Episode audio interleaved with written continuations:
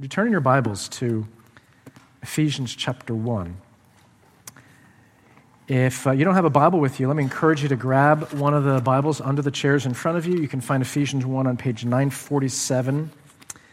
As you turn there, I love what David did last Sunday. He, he waited and waited. He's a patient man for you to say amen when you turn to Ephesians 1. Are you there yet, David? You know where Ephesians is? You got it? All right. Um, that's his style. I, I, and I'm, I'm always telling you what page it's on, but together, our longing is for you to read the Word of God, hear a sermon, and discern whether it is rooted in the Word of God, and then have that same Bible that you open during this slot in the service at home when you read Scripture, when you pray it through. Uh, because as we exalt Jesus from the pulpit, our secondary goal is to equip you to see the treasures that are available to you. Um, and just know that I always put the scripture passages that I read, uh, not only the text, but um, quotes that I'll, I'll, I'll uh, read throughout the sermon, I always put them on the screen, but they should never replace the Bible that I'd love for you to be bringing to church on Sunday mornings. They're for uh, folks who are visiting, who might not have a Bible, who might not uh, be able to navigate to Ephesians, even you know, uh, with page numbers, but flip around and follow a, a preacher. They're up there so you can follow mentally with me. If you're a regular, if you call yourself a follower of Jesus Christ, bring your Bible. That's David's heart in uh, lightheartedly asking you for an amen. That's my heart in uh, urging you to do this every now and then. Well, back in October, seems uh, a world away, uh, uh, uh, a galaxy far, far away. Back in October, we started this sermon series on Paul's letter to the Ephesians. And we got through seven messages by Thanksgiving weekend, at which point we had to put it on the shelf because of Advent and then our typical January Grace Stories mini series, and then this inserted special series when we would have gotten back to Ephesians uh, that I called Spiritual Preparation for Moving to get us ready mentally and spiritually to um, steward this resource that God has granted to us uh, here at Grace Redeemer Church. And then Easter season over two Sundays, and finally, here we are. I've been waiting for this day since November not because it's a special day, not because this text has any more truth than any other text, but because walking through a book of the Bible is GRC's bread and butter.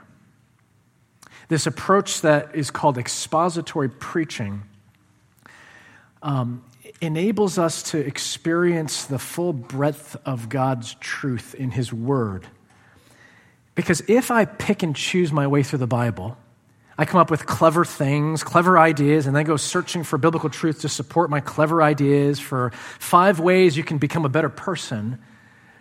Not only do we risk a man centered wisdom, but we risk missing out on what God has to say to us. They're, they're both uh, two sides of the same coin, right? We will always have important reasons to address hot button topics or current events that uh, require us to dig into Scripture and, and figure out how do we respond, how do we engage with the culture around us. There will always be those important topical series, but coming back to um, expository preaching is our anchor point as we walk through a book of the Bible, uh, verse by verse, chapter by chapter, week by week.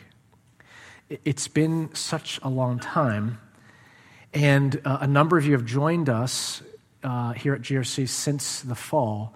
So, what I'd like to do is spend this morning attempting the impossible, which is to summarize chapter 1, verses 1 through 16, that took us seven sermons in the fall. I'm, going to try to attempt to summarize that all in one Sunday to get us up to speed for the spring uh, that lie ahead. Okay. I would love for every one of you to go to graceredeemer.com and download or stream those seven messages. I, I kind of figure that's not going to happen. Um, surprise me, shock me by telling me you did. But um, short of that, uh, let me try this summary. But first, listen carefully. These are God's words.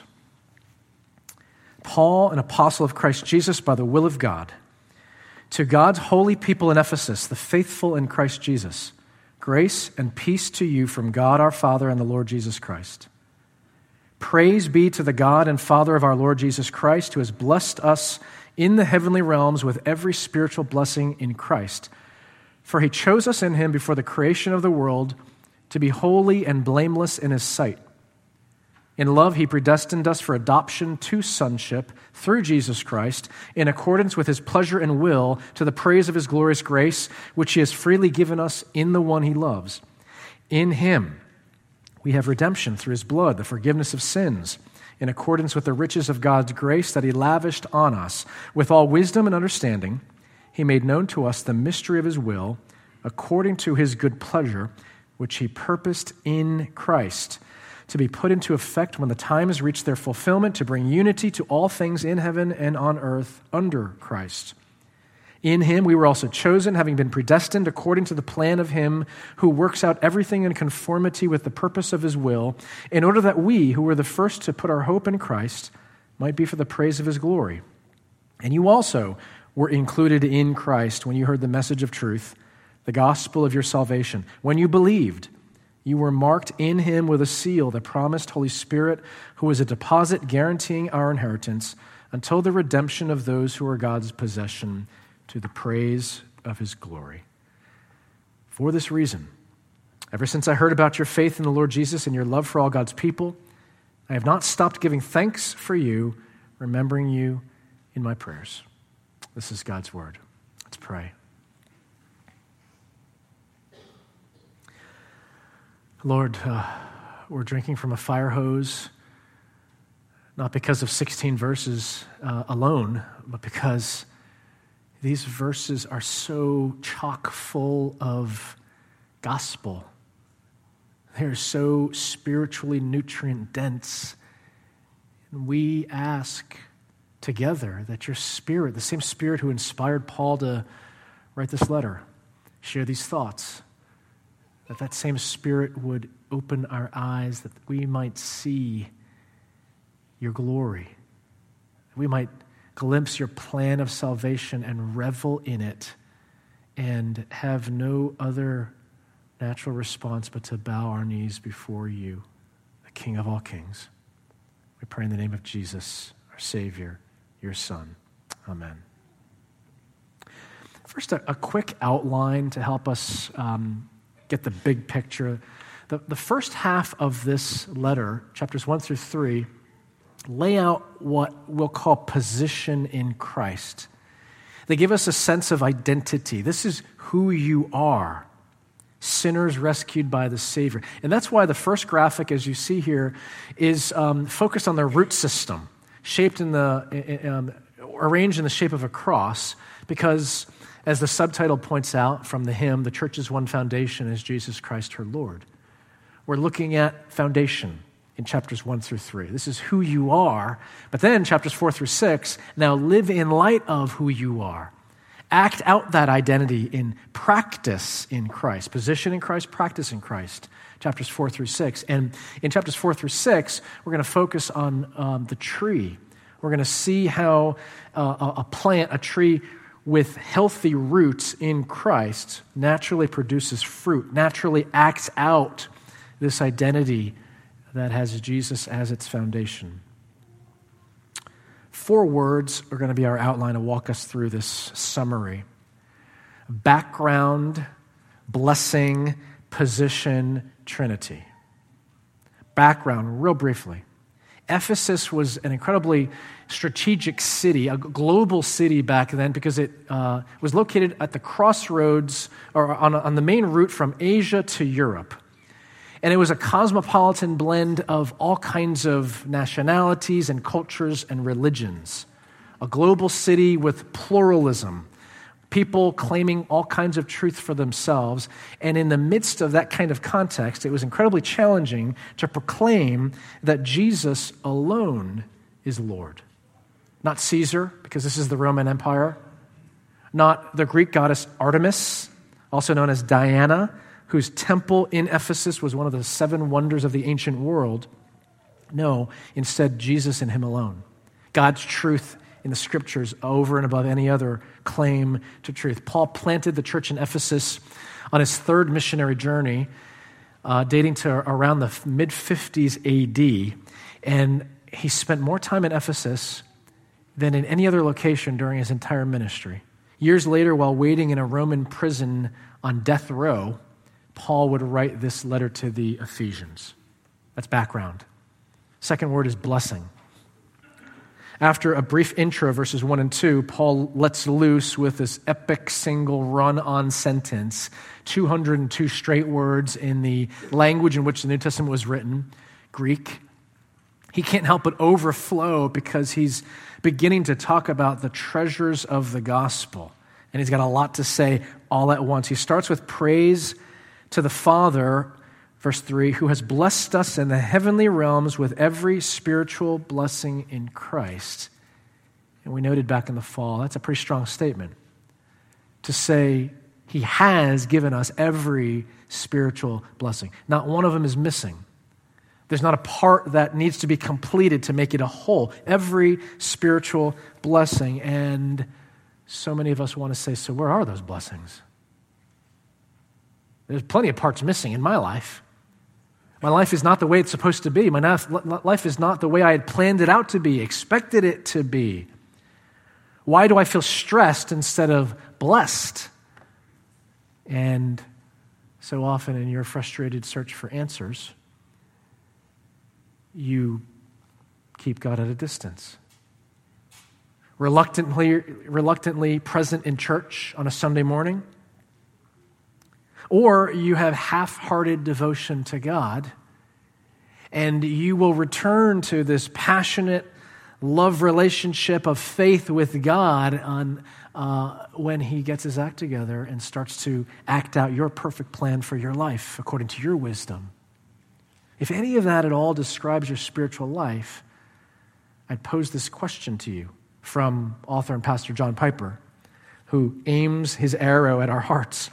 The critical question for our generation, for any, and for every generation, is this If you could have heaven with no sickness, with all the friends you ever had on earth, all the food you ever liked, all the leisure activities you ever enjoyed, all the natural beauties you ever saw, all the physical pleasures you ever tasted, and no human conflict or any natural disasters, could you be satisfied with heaven if Christ were not there?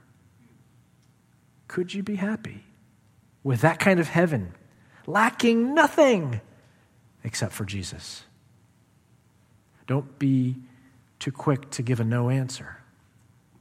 Don't be too hasty to dismiss that as an unspiritual idea that has no place in church because your daydreams, your goals, your priorities of spending your time and money day after day, week after week, probably suggest more yes than no. And if there's any measure of yes, then it makes perfect sense that you would wonder where every spiritual blessing in Christ is located. It makes perfect sense that, that you'd say, at least here and there, on and off, I don't get it. Where is this blessing? And if that picture of a heaven with no Jesus appeals to you in any way, if it doesn't strike you as dark and empty and straight out of the pit of hell, then it's easy to predict spiritual unhealth, like a critical spirit, or lack of joy, or ingratitude, or prayerlessness, spiritual apathy, all because you're looking in the wrong place, you're aiming in the wrong direction, to see what every spiritual blessing in Christ actually involves. What direction do you look in? Paul tells us in verse 3 every spiritual blessing is in the heavenly realms. Now, he doesn't mean that the follower of Jesus can only expect blessing from the Father somewhere else um, than this earth and some other time than this lifetime. That's not what Paul's saying. Uh, when when he says in the heavenly realms, he is talking about the spiritual dimension of life and, and assuming that you understand that the spiritual dimension of life is just as real as the physical and material dimension of life. The unseen, not only the seen. So if you're only trained habitually to think in earthly terms, you will constantly wonder hey, God, where is my blessing? Because I don't see it. I can't withdraw it from the ATM. I can't feel it in my aching, chronically affected body. But if you are thinking heavenly, with spiritual eyes, recognizing the spiritual dimension of life, you'll begin to see that as you follow Jesus, as you continue to put your trust in Him, God has already solved your greatest problem of slavery to sin that leads to spiritual and eternal death. He has already begun to apply resurrection power to make you new. No, it won't be complete until the last day, but it's at work now. That same power that raised Jesus from the dead. Easter power. What's the key? He says every spiritual blessing is in Christ. That's the third word, back to position. Um, remember, I said chapters one through three uh, show us position in Christ. This is who you are, it's a statement of identity. But this is the most important part of what I mean by position. And uh, let me explain how it is absolutely foundational to everything about the Christian faith. One of Paul's favorite phrases that he uses more in Ephesians than in any other New Testament writing is in Christ. It's a statement of identity. Here's one picture I painted back in October to illustrate this.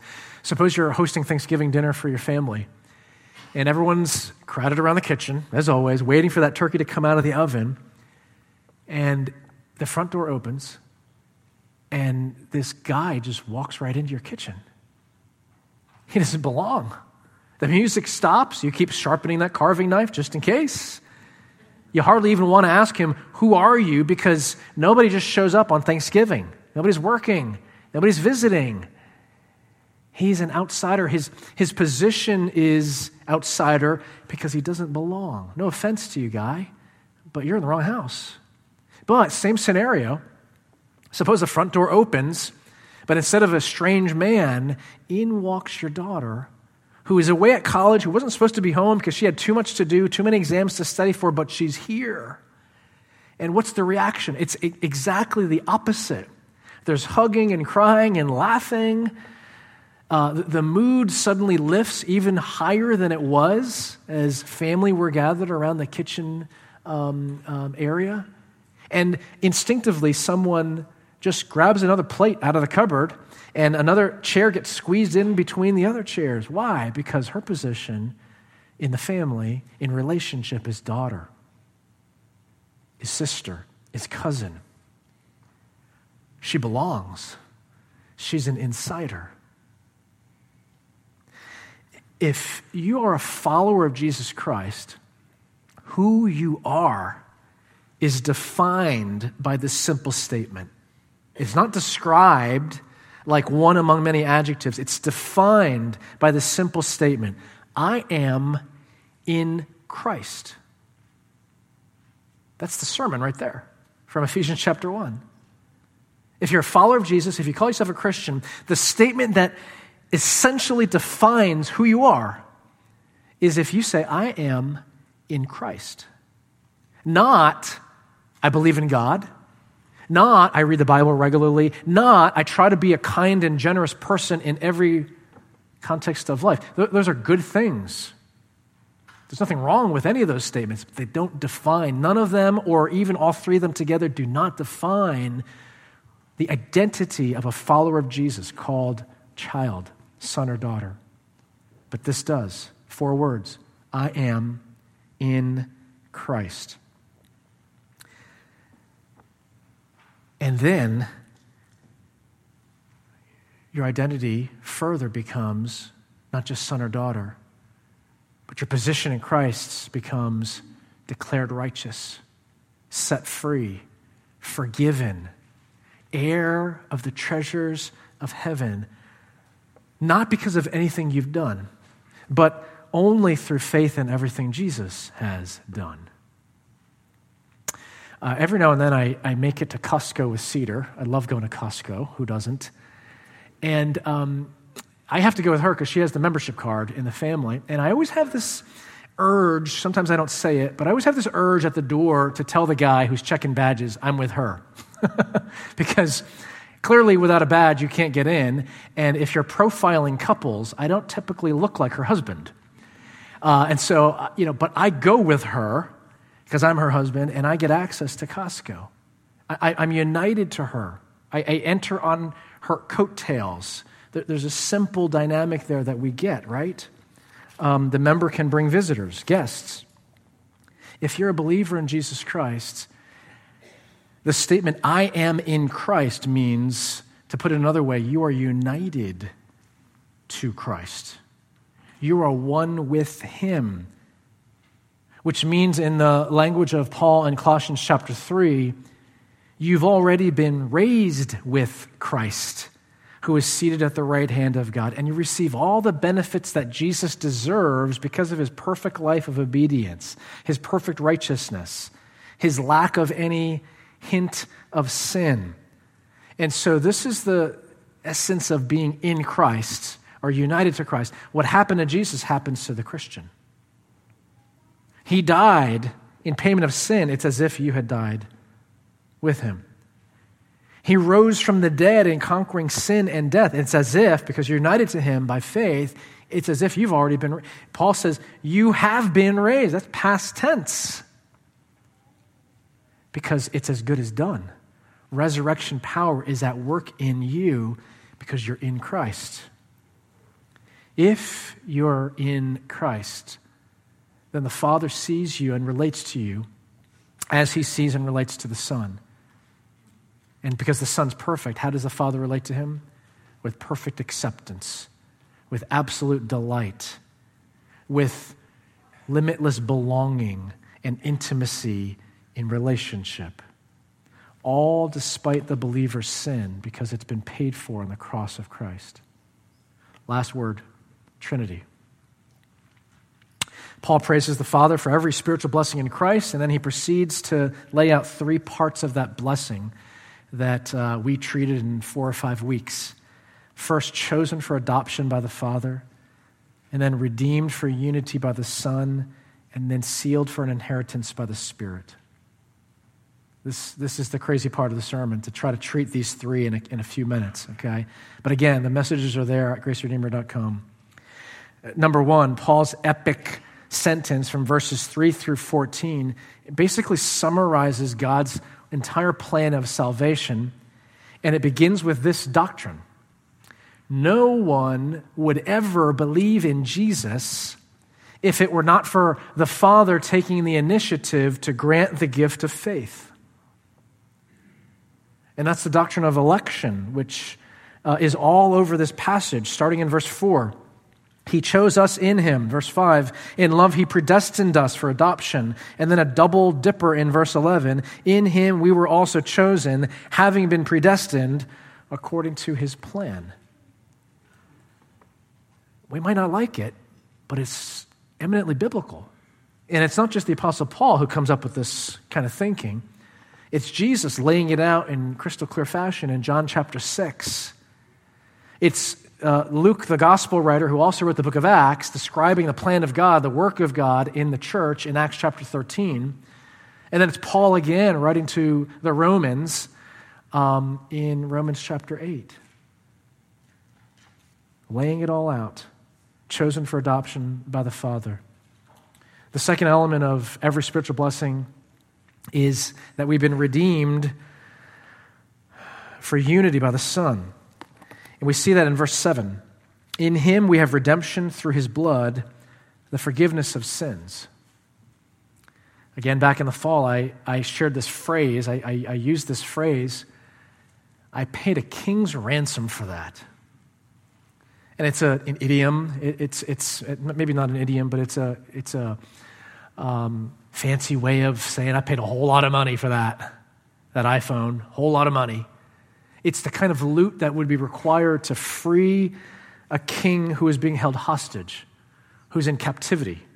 That's not a small ransom payment, is it? But here's so that ransom idea is, the, is behind the words chosen in verse 7. But here's the really dramatic twists behind verse 7 that lies at the heart of the gospel. It lies at the root of Christianity. Because it's not the king who's in bondage who needs to be ransomed out, it's his people who are rebellious servants who have committed treason against the king. And yet, not only is the ransom paid by the king for his undeserving subjects, but the ransom price is the very life of the king himself. And why does he have to lay down his life? Because what he's freeing us from in terms of spiritual captivity isn't just a prison cell, pay enough money, spring the guy out. What he's freeing us from is the sentence of death that our sin deserves. And therefore, his substitute death is laid down in payment. I asked this question in the fall. I'll ask it again freshly.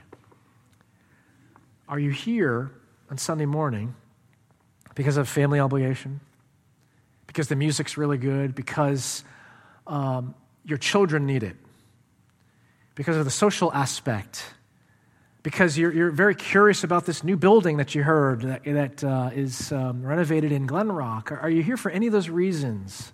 Some of which are not horrible, but, but is that the motivation that drags you out of bed and, and brings you to a worship service? Or do you engage in worship with mind, body, heart, and soul? Do you passionately open your mouth in singing praises to the King because he deserves your praise? He, he deserves so much more than you could ever offer him. Do you do that because you know that without Christ you would be under condemnation for your sin, but with Christ, in Christ, you are free and forgiven.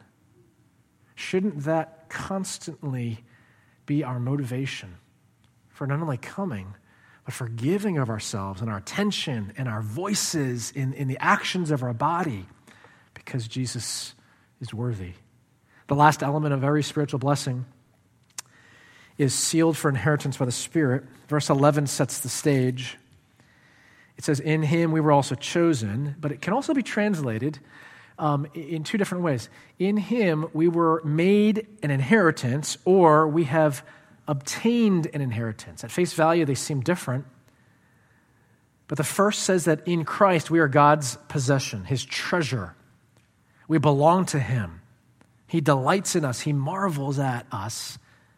And the second says that in Christ, we've obtained an inheritance. We have everything that our hearts truly long for. We're designed by God, the Creator, to be satisfied with every craving, every dream, promised and then satisfied through faith in Jesus, who reconciled us back to the Father. So, how does this get worked out in your life?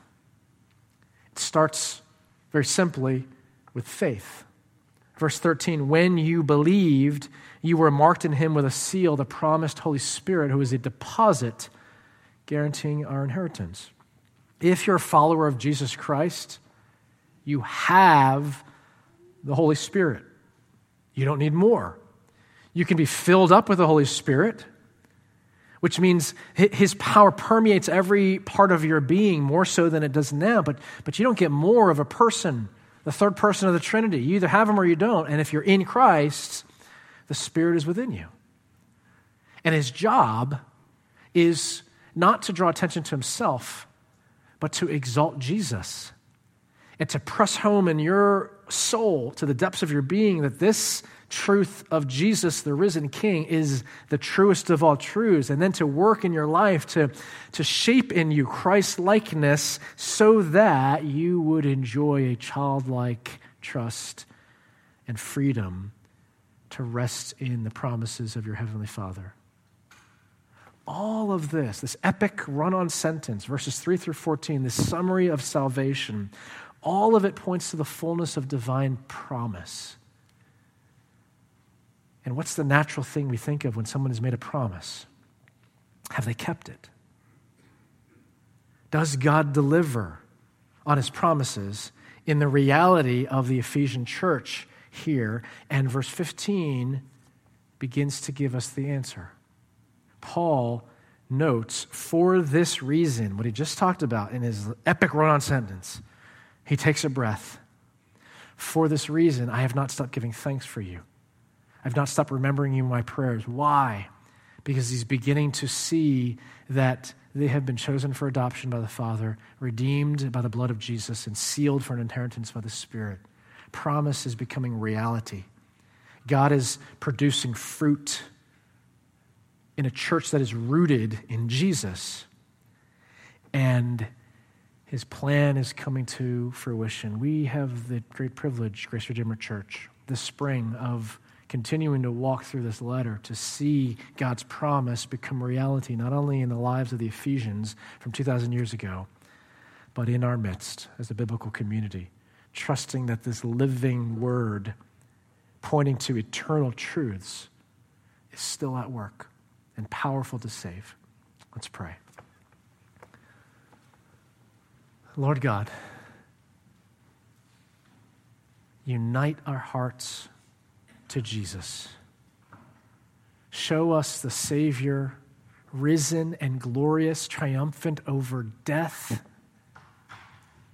And enable us to see that everything that we need, everything that we long for, is found in Christ. We pray in his name. Amen.